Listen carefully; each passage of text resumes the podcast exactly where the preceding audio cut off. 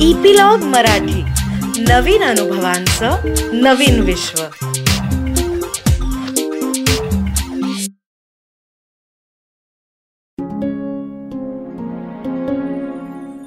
नमस्कार. मी उमेश कामत. डॉक्टर आनंद नाडकर्णी यांनी लिहिलेल्या हेही दिवस जातील या पुस्तकाच्या ऑडिओ बुकमध्ये मोहन आणि त्याच्या मुलांच्या अनुभव विश्वात तुमचं सगळ्यांचं स्वागत.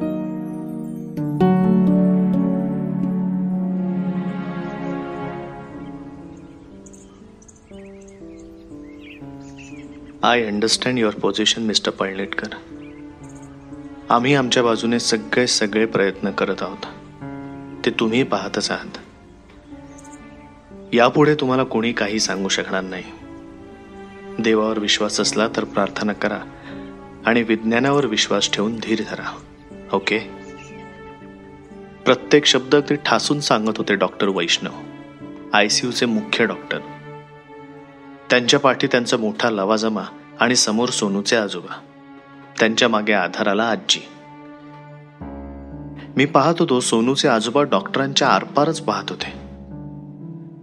डॉक्टरांच्या राऊंडच्या आधी मी आणि वॉर्डातल्या सिस्टरनी त्यांना आयसीयू मध्ये नेऊन आणलं होतं पाच मिनिटांसाठी. मी पण प्रथमच गेलो होतो त्या जड दरवाजाच्या आत. आत गेल्यावर जाणवली ती थंडी.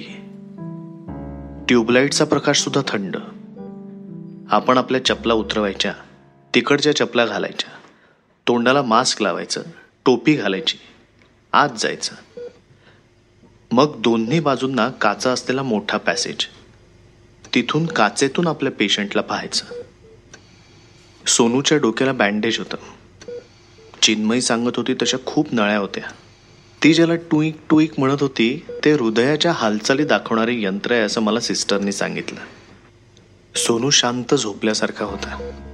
त्याच्याकडे पाहत आजोबा स्वतःच्या मनाशी पुटपुटत काही श्लोक म्हणाले आणि आमच्याकडे पाहून मानेनेच चला म्हणाले. तेव्हापासून आत्तापर्यंत ते डॉक्टरांची ही वाक्य ऐकायची तयारी करत असणार. डॉक्टरांचा लवाजमा आमच्यापासून लांब गेला. आजी आजोबा त्यांच्या कोपऱ्याकडे आले. मी पण बसलो त्यांच्याबरोबर आजोबा पडणार थोडा वेळ की बसणार? मी विचारलं.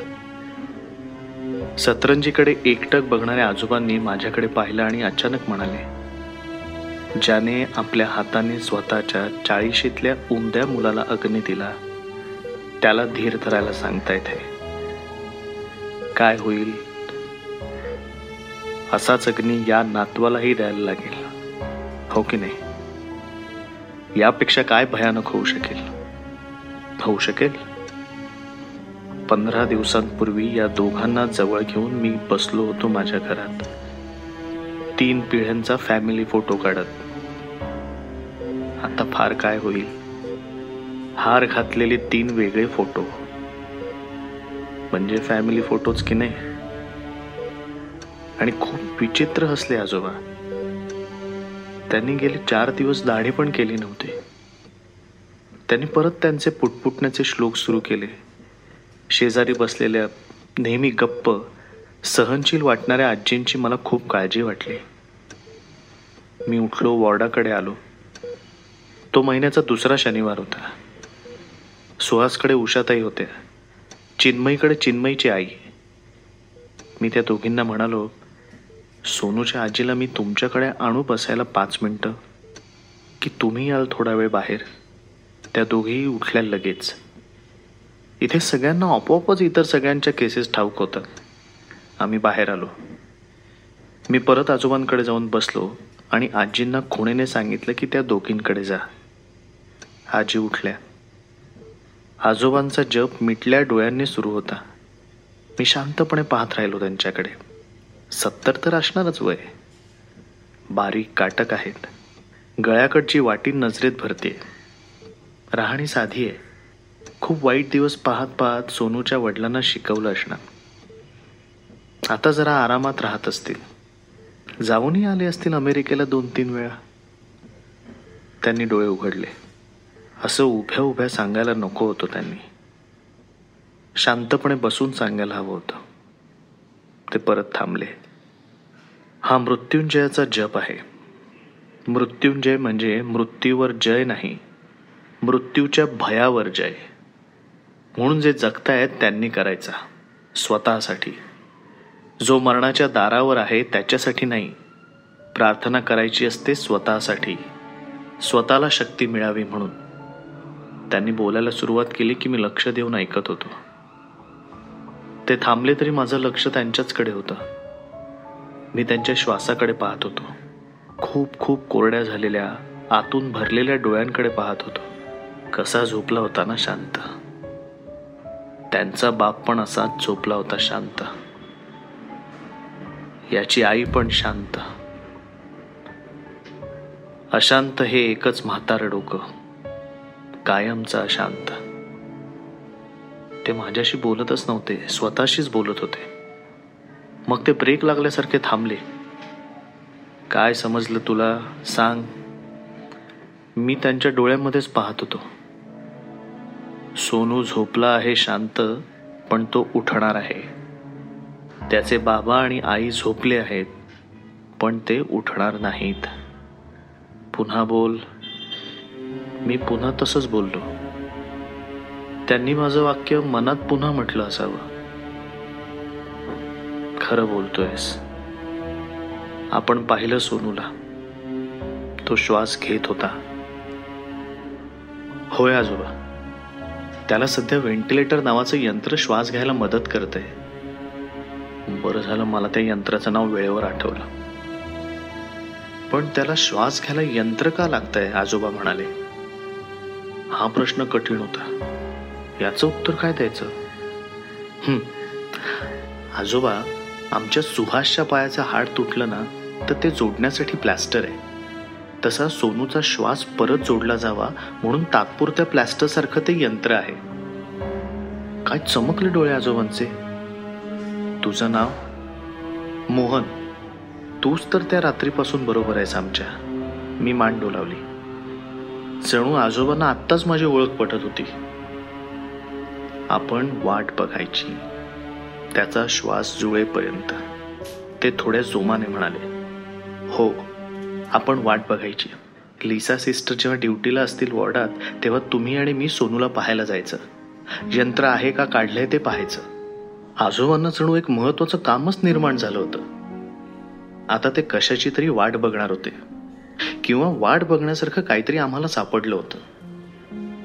मी सुहासचं प्लास्टर निघण्याची वाट पाहत होतो. चिनूची चार इंजेक्शन संपून तिच्या केस येण्याची वाट पाहत होतो. हातातून नळी टाकून लिनीच्या हृदयाचे भोग बुजण्याची वाट पाहत होतो. नेमकी कशाची वाट पाहायची हे कळणं किती महत्वाचं असतं ना? आजोबा मी आता मुंबईला येताना सावंतवाडीला बसलो ना गाडीत तेव्हा शेजारच्याला विचारायचो आता ह्याच्यानंतरचं स्टेशन कोणतं? मग त्याची वाट पाहायचो. तर मुंबई लवकर आली मी आजोबांना म्हणालो. आणि मी आजोबांना हसताना ऐकलं. हो खरं? आणि त्यांनी माझ्या खांद्यावर आपला एक हात ठेवत टाळीसाठी दुसरा हात पुढे केला. आम्ही दोघं हसत होतो तर आमचं लक्ष समोरच्या बाकाकडे गेलं. तिथून आजी उषाताई आणि चिन्मयच्या आई आमच्याकडे पाहत होत्या. आजोबा उठले सतरंजी शेजारची चप्पल सरकवत म्हणाले आज शनिवार ना? मी खाली जाऊन पेपर घेऊन येतो. आणि निघाले देखील. काय बोलला तरी तुम्ही दोघं? चिन्मयच्या आईने विचारलं. तर मागे एकदा कुठेतरी शेजार पाजारच्या टी व्हीवर पाहिलेल्या शाहरुख खान सारखे मी खांदे उडवले. शपथ मुद्दाम नाही ऑपॉप बघा आपली म्हणावी अशी माणसं कशी लपून बसली असतात. आणि देव त्यांना शोधून पाठवतो आपल्यासाठी उषाताई म्हणाल्या. सुहासच्या फ्रॅक्चरचं कसं निमणार माझ्याच्याने म्हणून किती टेन्शन आलं होतं मला. हे इकडे नाहीत. नोकरी घरी थकलेली आई. तर गावच्या मामीने पाठवलं त्याला. मोहन तुझ्यामुळे निभावते हा? त्या मामीचे सुद्धा आभार मानायला हवेत. यातला देवाच्या आभाराचा भाग मला कळला पण मामीच्या आभाराचा भाग मला कळला नाही. म्हणजे मामीचं आणि माझं काही वाकडं नाही आहे कसं असेल? कळायला लागलं तेव्हापासून तिलाच तर पाहतोय आणि तिचं माझ्यावर प्रेम नसेल असं पण नाही. पण तिला प्रेम नावाची गोष्ट काही कोणासमोरच दाखवता येत नाही. एकतर मामा नुसते बोलणारे पण आयुष्यभर एक काम धड केलं नाही त्यांनी. सगळं काही अवलंबून. पिढीजात माडा पोकळ्यांवर आणि कलमांवर. ती उस्तवारसुद्धा करायची मामीने. त्यांची पाच मुलं आणि मी सहावा. पण साधारण चौथीपासूनच आहेत मी माझ्या जेवण्या खाण्याच्या दुप्पट तिप्पट काम करतोय म्हणून मला मामी पेज घालते. आतासुद्धा तिकडची सगळी कामं आटोक्यात आलेली. हातावर हात धरून बसण्यापेक्षा जा म्हणाली. तिने तिची सोय पाहिली. आणि माझी गैरसोय होणार नाही असं तिला उषाताईंकडे बघून वाटलं असावं. दिवसाचे किती देता तुम्ही याला? आजीने विचारलं. उषाताई अडखळल्या. त्यांचं माझं कधीच हे असं बोलणं झालं नव्हतं. महिने दोन महिने राहशील का? हो तिकीट पाठवते. एवढंच बोलणं तेही फोनवर. मी उषाताईंना पाहिलंही नव्हतं. खरं सांगू गावाच्या पलीकडे जाण्याचा चान्सच शोधत होतो मी. नाही तसं काही ठरलेलं नाही अजून. असं नका करू. व्यवहाराचं नेहमी स्पष्ट ठरवावं. तो चोवीस तास राहतोय तुमच्या मुलाजवळ. पडेल ती कामं करतोय. खरंय. मी पण काही श्रीमंत नाही आहे पण त्याच्या येण्याने माझी खूप सोय झाली आहे हे पण खरंय उषाताई म्हणाल्या. मोहन तुला दिवसाचे किंवा आठवड्याचे किंवा महिन्याचे किती पैसे मिळत असं वाटतं? चिन्मयच्या आईने विचारलं. आता एकदम कसं सांगणार? आणि नेमके पैसे कसे सांगणार? मी गावाकडे जे काम करायचो त्याच्या मजुरीचे दर ठरलेले असायचे. मी हे असं काम कधी केलेलं नाही. याला मदत म्हणतात. आणि मी आजवर मदत करण्याचं काम कधी केलेलं नाही. मला इथे येऊन आता कळतंय की हे पण एक काम असतं म्हणून. तेव्हा तुम्ही ठरवा. बसा इथे निवांतपणे थोडा वेळ. मी आत त्या दोघांना सांभाळतो. मी वळलो तर लक्षात आलं की लिसा सिस्टर आमचं सगळं बोलणं ऐकत होती. मी आत आलो तर सुहास आणि चिन्मयचा खेळ चालला होता. ते एकमेकांना खुणा करत होते आणि कुठल्या कुठल्या पिक्चरची नावं तयार करत होते.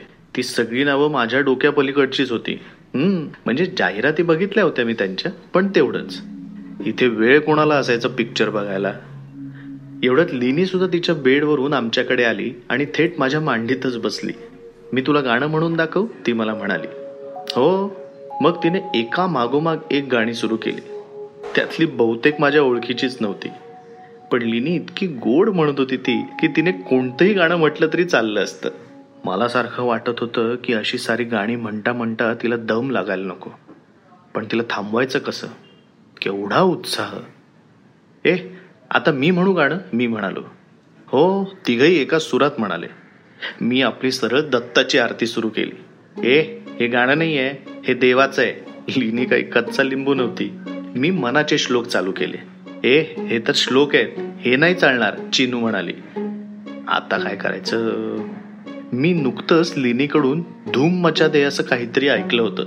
त्याची चाल आठवत धूम पळालो धूम पळालो धूम धूम धूम. हे त्यांना आवडलं. चला सुटलो. वाघ लागला माझ्या मागे हत्ती लागला त्याच्यामागे. सगळे पळाले सगळे पळाले. धूम धूम धूम. आता तर त्यांनी टाळ्याच सुरू केल्या. तसं मलाही स्फुरण चढलं. कावळा उडाला चिमणी मागे बगळा उनके पीछे भागे. वाऱ्यावरती फुले पळाली धूम धूम धूम. ढग पळाले चंद्रा मागे सूर्य जातसे सबसे आगे स्वतः भोवती पृथ्वी पळते धूम धूम धूम. आता माझ्या मागून सगळे म्हणत होते. आजूबाजूच्या कॉटवरून ज्यांना चालता येत होतं ते पण आमच्याकडे आले.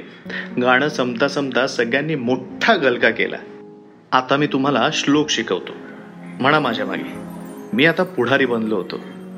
मुलांनी छान श्लोक म्हटले. मग आरत्या म्हटल्या मला आमच्या गावच्या जोशी काकूंनी मराठीतले छान छान श्लोक शिकवले होते. जेवणाची गाडी आली खडखड वाजत वाजत तेव्हा आमची मैफिल संपली. आता जेवताना म्हणायचे गाणे शिकवतो. मग सगळ्यांनी आपापल्या ताटासमोर बसल्यावर रोज म्हणायचं देवा अन्न दिलेस तू मज तुझे आभार मानू किती. आईने ही पदार्थ सुंदर नव्हे केले प्रयासे किती. वाया ना दौडी न अन्न कणही.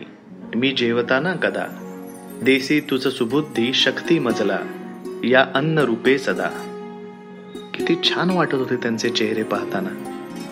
जेवण वाढणाऱ्या मावशी सिस्टर सगळे आमच्या भोवती जमले होते. आमच्या वॉर्डातला एक बारकोडा चष्मेवाला न हसणारा रेसिडेंट डॉक्टर मात्र लांब त्याच्या टेबलावर केस पेपर्सवर नोंदी करत होता. किती छान श्लोक आहे चिन्मयची आई म्हणाली. त्या आणि उषाताई पण आता आत आल्या होत्या. आता रोज दुपार संध्याकाळ सगळ्यांनी मोहन बरोबर म्हणायचं. लिसा सिस्टर म्हणाल्या पहिलं धूम म्हणायचं मग हे लिनी म्हणाली. सगळे हसले. उषातही सुहाससाठी काहीतरी आणत असत जेवणाच्या वेळेसाठी. त्या त्या माझ्यासाठी पण आणत. सुहासच्या ताटातलं आणि ते असं मिळून माझं पोट भरायचं. आणि खाण्याबद्दल मला ना कसली आवड ना कसली नावड. मिळेल ते मिळेल तेव्हा खायचं. मी आणि उषातही सुहासच्या जेवणाची तयारी करत होतो. तर जेवण वाढणाऱ्या मावशीने सुहासच्या बेड शेजारच्या टेबलावर दोन ताटं ठेवली. आजपासून तुला वेगळं ताट. एवढंच म्हणाली ती मावशी. अरे हे जेवण फक्त मुलांसाठी असतं. आपण कसं खायचं? नको नको. हे जेवण मुलांसाठी आहे. उरलं तर खाणं वेगळं आहे. मुलांचं अन्न मुलांना मिळायला हवं मी म्हणालो. तू पण त्यांच्यातलाच आहेस. वेगळा कुठे आहेस? मावशी ताट वाढत म्हणाल्या. सुहास चिन्मईला खूप मजा वाटली. तू गाणं शिकवलंस म्हणून तुला आमच्यासोबत जेवण चिन्मयी म्हणाली. आणि आई ह्याने आमच्यासोबत बसायचं नंतर नाही सुहास म्हणाला. खरं सांगतो मला आयुष्यात कुणासमोर कुणाबरोबर जेवायची सवयच नाही. मामी शपथ सांगतो. नाही नाही मी आधी तुम्हाला खाऊ घालणार नंतर मी मी म्हणालो. बस त्यांच्याबरोबर सुट्टी आहे मला. मी आहे काय हवं नको ते पाहायला आज उषाताई म्हणाल्या. त्यांनी भरली वांगी आणली होती. गोडाचा शिरा आणला होता. चिन्मईच्या आईने मटकीची उसळ आणली होती. आमच्या तिघांची ताटं छान भरलेली दिसत होती. चल आपण ती जेवणाआधीची कविता म्हणू सुहास म्हणाला. मी सुरू केलं. देवा अन्न दिलेस तू मज तुझे आभार मानू किती? आईने हे पदार्थ सुंदर नव्हे केले प्रयासे किती? वाया ना दवडी न अन्न कणही मी जेवताना कदा. देसी तूच सुबुद्धी शक्ती मजला या अन्न रूपे सदा. करायची सुरुवात मला सुहास विचारत होता. त्याच्या डोळ्यात पाणी होतं. चिनूच्या पण. मी मान डोलावली.